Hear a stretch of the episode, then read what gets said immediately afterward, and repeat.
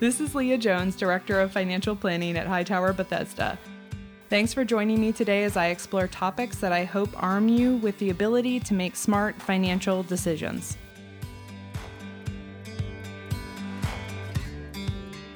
Hello, everyone. Thanks for joining us today for our Hightower Bethesda Divorce Series. I'm Leah Jones, Director of Financial Planning, and today I have with me Jessica Markham of Markham Law Firm.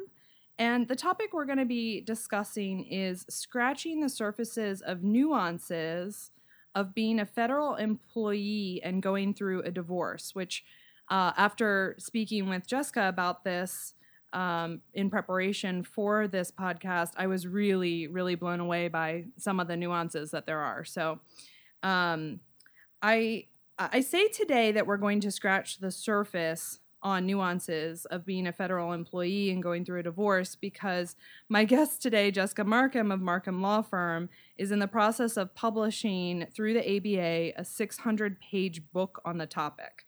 So, truly, we're going to just scratch the surface today, but I think we'll highlight some really good content.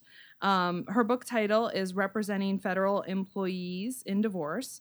And we're going to talk about some of the more common overlooked issues that Jessica sees in advising government employees that are going through divorce. Um, and so, you know, obviously, this is a very topical con- uh, topical conversation to this area, as there are 2.1 million federal government employees, and understanding the nuances, in particular, in our local DC, Maryland, Virginia area um, is really important since we're home to a significant amount of government workers. So, before I go too much on, I want to just give you a quick background on Jessica. She practices all aspects of family law in Maryland and DC. She has many honors and awards to her credit, including Best Lawyer in America for both herself and her firm, as well as being named locally in Bethesda as a top divorce attorney. She started Markham Law Firm roughly five years ago, and they currently have five practicing attorneys, and they have two more attorneys on the way. Um, she is often sought for her expertise in working with federal employees going through divorce, which is really why she's here today and what we're going to talk about. Um, so, we're going to try to talk about the t- kind of top issues um, that come to mind for her related to this topic. Uh, and the first one which I was really surprised about as it relates to health insurance and its ability to carry over to a divorcing client. Uh, Jessica, can you talk a little about this option that government employees have? Yeah, absolutely. Happy to. Thanks for having me, by the way. I'm excited to talk to you about some of these topics. So, with respect to the health insurance, um, you know, for most federal employees, their most significant asset is the pension. So, um, most federal employees are either covered under um, the Federal Employee Retirement System, which is called FERS for short, um, or CSRS, which is the old system pension. Not as many people are covered under that. It terminated, I think, in 1983.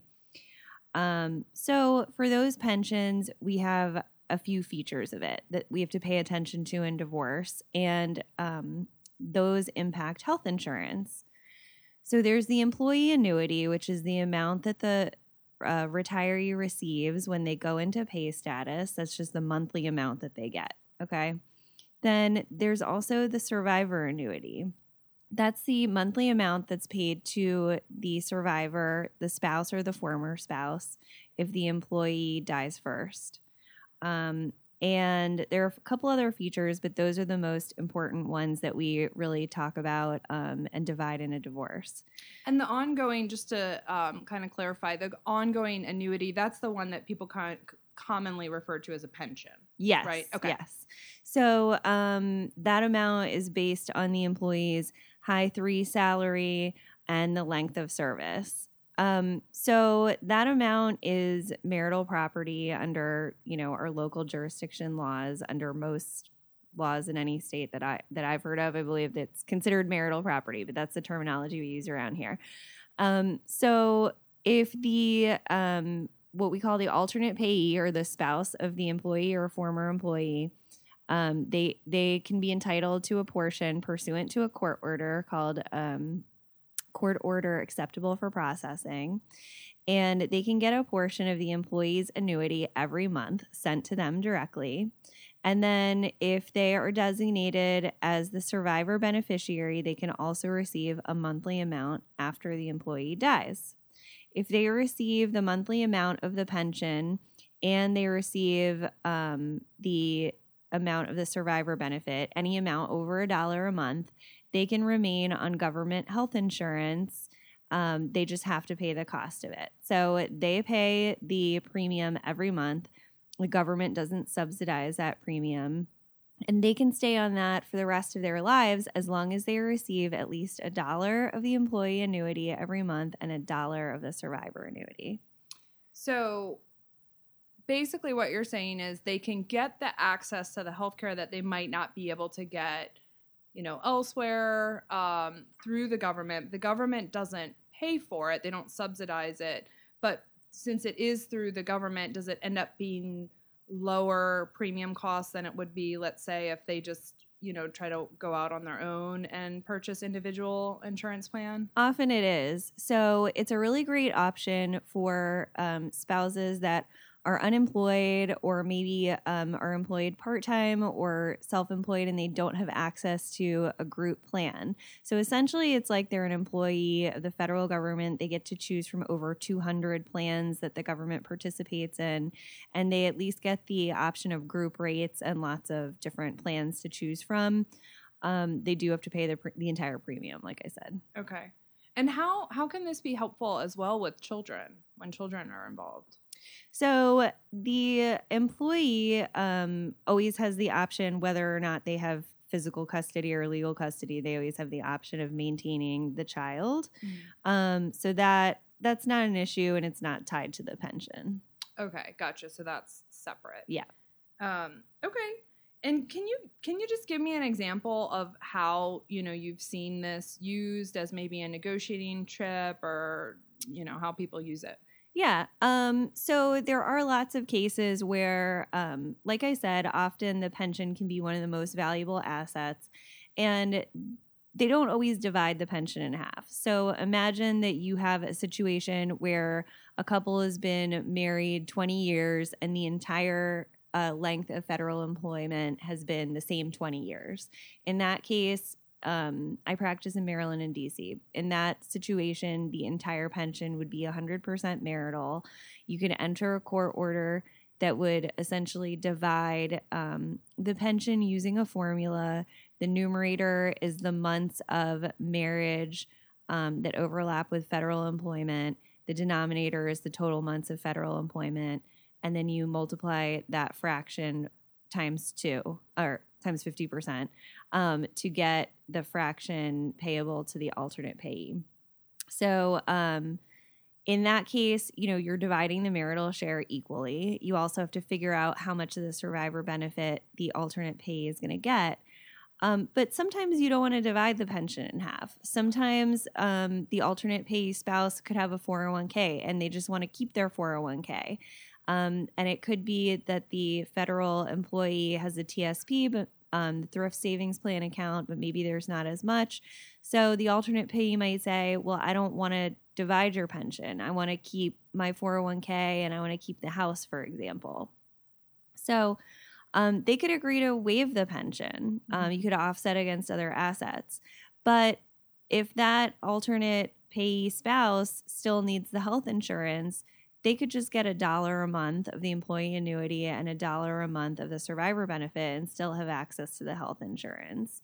And they could decide to do that because it really has no negative impact on the employee at all. I right. mean, it's a dollar. It's not financially meaningful, right. but it could be really meaningful in the context of the exactly you know, the partner. Yeah, exactly. So even in cases where there's a prenup, you could still agree to do the dollar.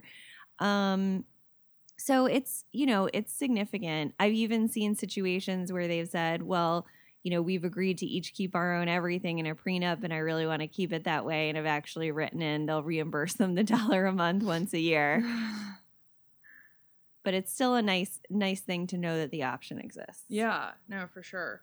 Um, one one number you had mentioned is is you said if they've been married for 20 years. Um, when when you are having this conversation about the pension assets, is there a like amount of years that someone is married that kind of no? No, um, so you're vested in a federal pension after five years. Okay. Um, in um, well, basically, even if you aren't fully vested, it could still be marital property. Um, and even if you only have a few years in, there's still some entitlement to a pension. So even if there's a short marriage, you can still divide it equally. Not everybody chooses to do that. Um, especially when people are young, they might say, Well, I don't want to bother uh, entering into a court order, submitting it to OPM, and then getting a small amount in 30 years when I finally decide to retire. Of Mhm. course, if somebody enters a court order and they're nowhere near retirement age, they have to make sure they always keep their address updated with OPM so that OPM can find them and send them money eventually. Right. So some people say, no, that seems too far off. It seems too speculative. I really don't care. Mhm. Um, and they could waive. Okay. Okay. Very helpful. Um, so, you know, kind of depends on the situation. Um, so, another question that came up was to get this benefit for the partner that was not employed by the government, does the does their partner who was employed by the government do they still have to be employed by the government or do they have to be living in order for for them to carry on this benefit They don't have to be currently employed. okay So, um, well, that's the case for basically if you have an entitlement to a FERS or a CSRS pension, um, meaning you used to be employed. At a certain point, when you get to retirement age, you can start collecting. It, if you're not currently collecting, but you're not working at the government, that's referred to as being a deferred retiree Mhm. if you have an entitlement to a CSRS pension and say for example you left um, and you're not in pay status if that former government employee dies there's actually no pension at that point so the alternate pay cannot get a survivor benefit um, believe it or not uh, for a FERS employee if they're a deferred retiree you can still enter a court order to divide the pension and to divide the, the survivor benefit. okay so there's more and sense. yeah that makes sense and i mean there's more at this point there's more FERS There's Uh, way more FERS retirees at this point because there are no new participants to CSRS, I think since 1983 or 1984, or something like that. okay So at I mean you meet very few CSRS um, covered employees at that at this point and usually they're in at least in their very late 50s, early 60s at the youngest. Um, and the big difference between CSRS and FERS is that CSRS employees didn't pay into Social Security in their government jobs. So if they have a Social Security entitlement, it's from other employment. right yeah we we work with some clients that are on that and they have a much higher pension but then they they don't get Exactly. social security so um, well let's talk about because you brought it up a couple different um, times in terms of this kind of survivor uh, benefit survivor annuity options um, and this is something unique as well so what does that mean really for a Mhm. government employee and then the spouse of one Sure.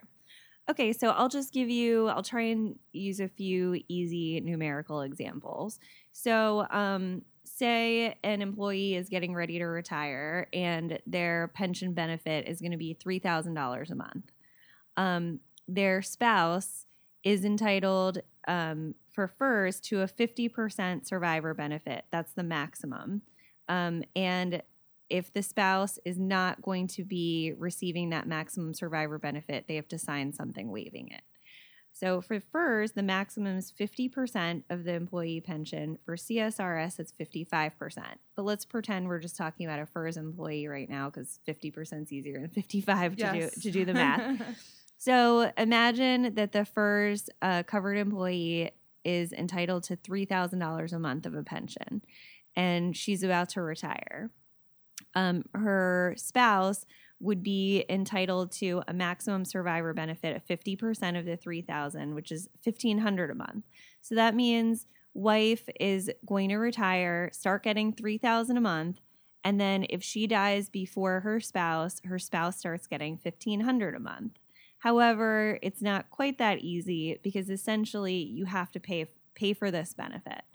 Um, the three thousand a month, they have to reduce that amount to provide the fifteen hundred a month. So the cost of it, fortunately, in these pensions is really easy to determine. Unlike other employer sponsored plans that are for private companies, those are usually much harder to determine. Um, in this case, it's basically 10%. I say basically because FERS, it's exactly 10%. CSRS, there's like a couple other tweaks in there, like $100 for the first such and such. And then, but it comes out to basically, for all intents and purposes, 50%. So, again, if we're talking about this woman employee that's covered by FERS who's entitled to 3000 a month, if she wants her spouse to get 1500 a month if she dies first, that means they're going to reduce her pension by 10%, which is 300. 300. So that makes the $3,000 pension really 2700 um, and then the amount when she passes would be 1500 a month.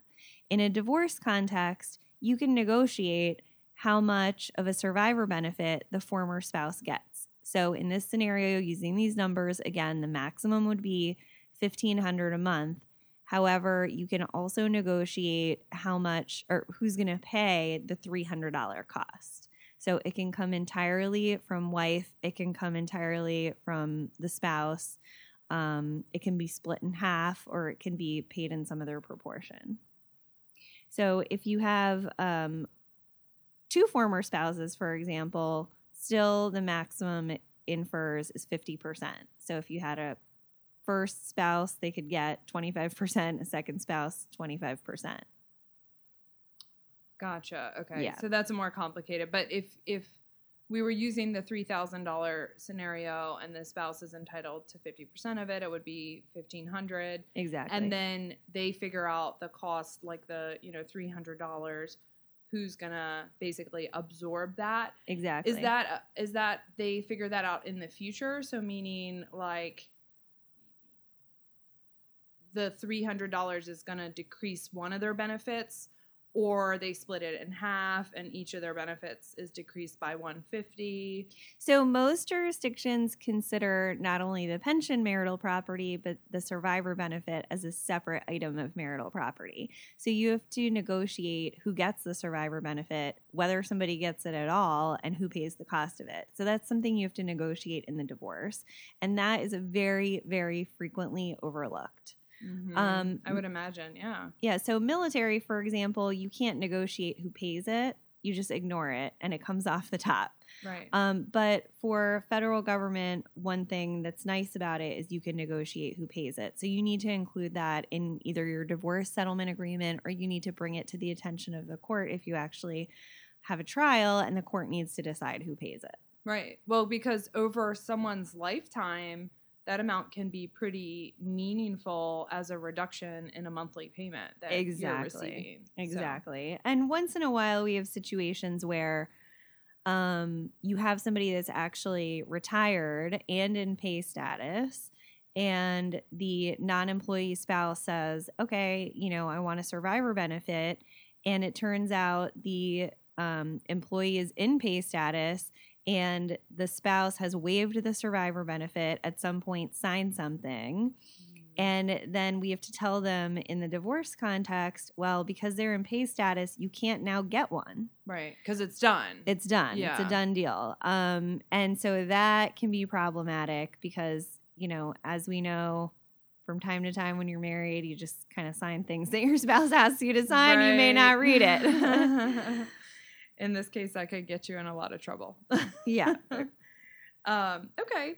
And and you had also talked about remarriage restrictions. Um, and you often see that either this is not addressed or not fully understood by the divorcing parties. You know, to your point about when you're signing paperwork, um, is can you talk a little bit about that? Yeah.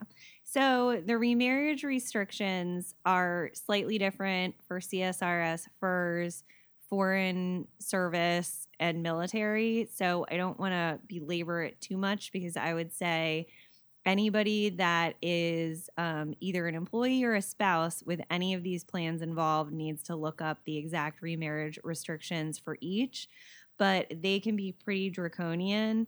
So, um, if there is a remarriage before age 55, you can lose a survivor benefit if you haven't been married 30 years. Um, for foreign service, you can, if you're remarried before age 55, you can lose the pension and the survivor benefit. Wow. Yeah, it's pretty bad. So um, it's really important that you have an attorney that is familiar with these pensions. Um, diff- between all these plans, some of them, if the second marriage ends in either death or divorce, the benefits, some of the benefits can be restored and some not. So it's really important to just be cognizant of your specific plan, your age, length of your marriage, and look up the rules Mhm. because you could lose the entire the entire thing. Yeah, and and I know to this point because I've had conversations um, with clients that were not in the government, but there there was some type of restriction about them remarrying as it related to alimony, and in their cases, they might be able to negotiate that with their you know partner with their spouse between their lawyers, um, but in this case. They actually can't. Is that correct? Right. The, Yeah. gover- the government does not care what you and your spouse agree, Agree to. to separately. yeah. So basically, they just follow a court order. So you need to have a retirement benefit court order that tells the government what to do with the money. And that's all they care about. So that's, you know, one other example of that, for example, for, for example, is um, making sure that when the divorce is entered, that the retirement benefits court order is entered at the time of the divorce that designates the survivor beneficiary because if there's lag time, if you actually get divorced, any previous beneficiary designation ends because people are designating their spouses. They're not designating their former spouses. So if they're divorced, they no longer have a spouse. And if there's no Mm. retirement court order in place, there's no survivor benefit. Oh no. So sometimes people will get a divorce, their attorney will um, delay in entering the court order. And just because you and your spouse agreed that you would get a survivor benefit, again, the government doesn't care. If they don't have a court order on file, they won't pay it. Right. Oh, I could imagine that that could definitely and has definitely created some problems. Yes. Um, unfortunately. So another topic that you brought up that I thought was very interesting and is unique to the federal pension is um, two different pension government employees can be entitled to.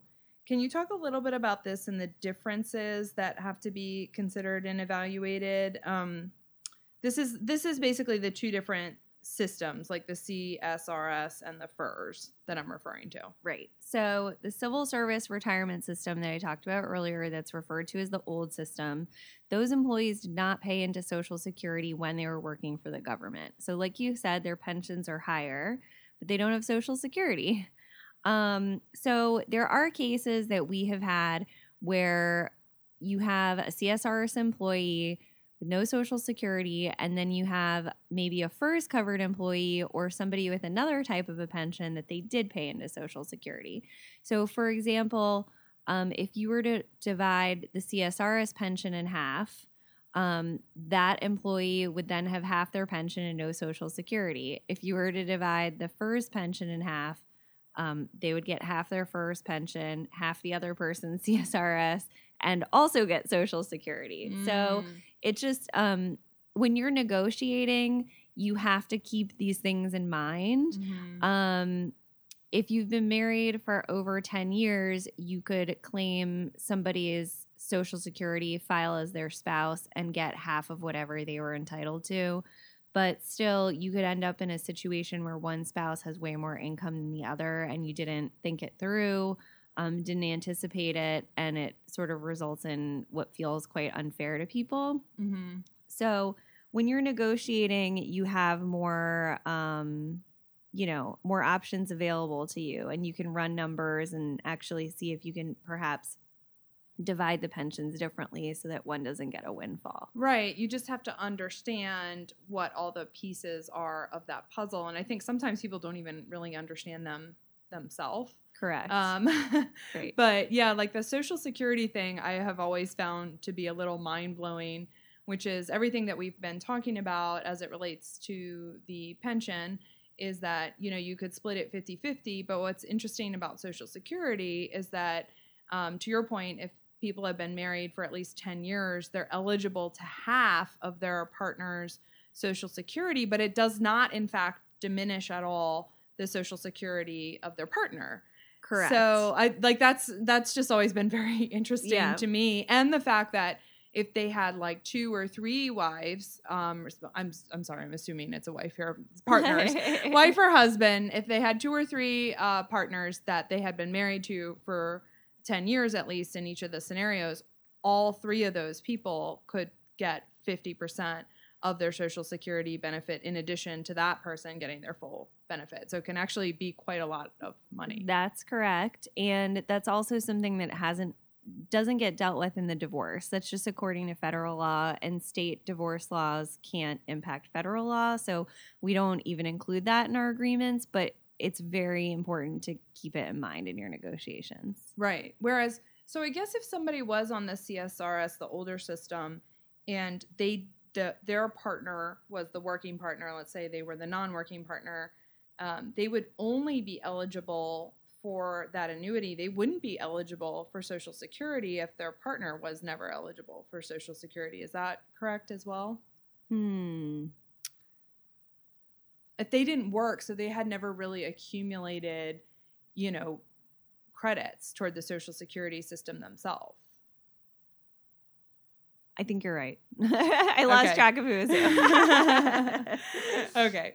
Um, yeah, I was just saying basically like if they if their partner's a part of the old um, yes. CSRS. No, that's true. yeah, That's and true. they didn't accrue, they don't have any social security benefits That's because they just get the annuity. That's right. then their partner can't make any claim on social security unless they themselves had worked in a job You're where absolutely yeah, correct, like where they had accrued credits towards social Right. security. And CSRS employees also don't have thrift savings plan accounts. Mhm. So in that situation, there's also no um, defined contribution money. Right. And just to clarify um, for anyone that might not be familiar, the thrift savings plan is um, the same thing as a 401k or a 403b. It's just how the federal government titles that particular account. They call it the thrift savings plan. So, and I know Exactly. we could probably have a no, whole nother conversation about some of the nuances related Yeah. to being the TSP versus a retirement account, traditional, but um, you know, for all intents purposes, they're very Correct. similar. Yeah, that's a good way to put it. Um, one thing that's interesting about that is you actually can have in unlike a an IRA, for example, where you might have a Roth IRA and a traditional IRA, you can have a TSP account that has different sub accounts in it, and one sub account can be Roth money, and one sub account can be traditional retirement money. Yeah, exactly. That's that's probably a newer thing, but yeah, pr- probably for at least the past ten is- years, they yeah. they had that ability. Yeah. Yeah. and then of course for divorcing, you have to kind of look at those buckets Yes, separately exactly. as well. Um, okay. Well, uh, is there anything else? I know we covered a lot of content and we got into some good detail. Um, but any kind of final thoughts or anything that we didn't cover that you might think uh, is relevant? Well, I think eh, some commonly overlooked items are um, also thinking about cost of living adjustments and um, supplemental annuities that FERS employees can be entitled to. So the supplemental annuity are that's available for certain class of employees that are entitled to early retirement. So it's people that generally in extra stressful or hazardous jobs that they're the kind of jobs that you can't have somebody that's sort of I don't know, elderly working at it, let's put it that way. So they sort of Mhm. entice them to retire. Um, they can retire before age 62. So those employees, um, there's the specific, the specific list of them um, in the statute. Those employees can get a supplemental annuity that's payable until age 62, which is supposed to increase their pension to basically make it as if they were already receiving Social Security. So that can be many thousands of dollars a year. And that is something that most people don't think about And right now, um, OPM's policy on what to do with that is sort of up in the air. It used to be that if they were not divided specifically in the court order, they did not get divided. They, a couple years ago, made a retroactive change to their policy and started dividing the supplemental annuities when people were silent about it. There's a big up, there was a big uproar about that, and they're reviewing that right now. So, best practices if the if if you're in a situation where one of the parties um, is in this special category of jobs, which they would be very clear that they were. Right, right. Yeah. Um, then you want to make sure that you're very intentional about whether you're dividing the supplemental annuity because it could be thousands of dollars a month. So you want to either divide it or not divide it. You don't want to be in the category of people that is silent and leaves Right. it up to policy changes. right. Maybe didn't even know about it or didn't understand it. Right. So um, then, same thing with cost of living adjustments. Um, if court orders are silent, um, provided that it's not a fixed monthly lump sum in your court order that you're getting, um, if you're getting a fractional, uh, either a fraction or per, a percentage or based on a formula, then you're going to get cost of living adjustments. But you just want to make sure that you're intentional about it. You don't want to give your spouse cost of living adjustments if you didn't mean to. You don't want to waive them if you didn't mean to. So, um, you know, people are receiving these pensions for many, many years out in the future, and a cost of living adjustment can be meaningful to most people. How do you um, protect for that? It's just in the verbiage Yeah. that you are very specific and Yeah. intentional about. You say alternate payee gets his or her share, proportional share of cost of living adjustments, or you say they don't. Got it. Okay. Yeah, that could make a huge difference over time. Yeah. So things like that, just you want to be extremely detailed and intentional about every aspect of the pensions. Um, you don't want to be in a situation. What many people do is they say, "Okay, we're going to divide it." Well, what does that mean? Right. Divide what exactly? Because there are multiple, you know, things to take into consideration. exactly. Okay. Well, this has been very Im- informative, and I know if it highlights one thing to me, it's how important it is that you work with an expert in advising a federal employee community going through the divorce because there are a lot of nuances that need to be considered, um, and then they have a huge, they can have a huge potential financial impact. Um, so at Hightower Bethesda, we're all about helping people make smarter financial decisions. And I think you have uh, definitely provided some context for that. And I want to thank you for your time today. Thank you so much. Hightower Bethesda is a group of investment professionals registered with Hightower Securities LLC, member FINRA and SIPC, and with Hightower Advisors LLC, a registered investment advisor with the SEC. Securities are offered through Hightower Securities LLC.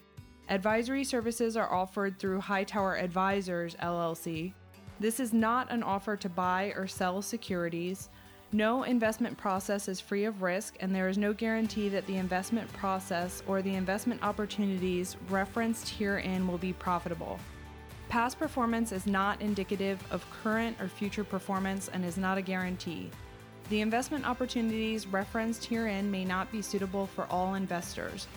All data and information referenced herein are from sources believed to be reliable. Any opinions, news, research, analysis, prices, or other information contained in this research is provided as general market commentary. It does not constitute investment advice. Hightower Bethesda and Hightower shall not in any way be liable for claims and make no expressed or implied representations or warranties as to the accuracy or completeness of the data and other information, or for statements or errors contained in or omissions from the obtained data and information referenced herein. The data and information are provided as of the date referenced. Such data and information are subject to change without notice. This document was created for informational purposes only. The opinions expressed are solely those of Hightower Bethesda and do not represent those of Hightower Advisors LLC or any of its affiliates.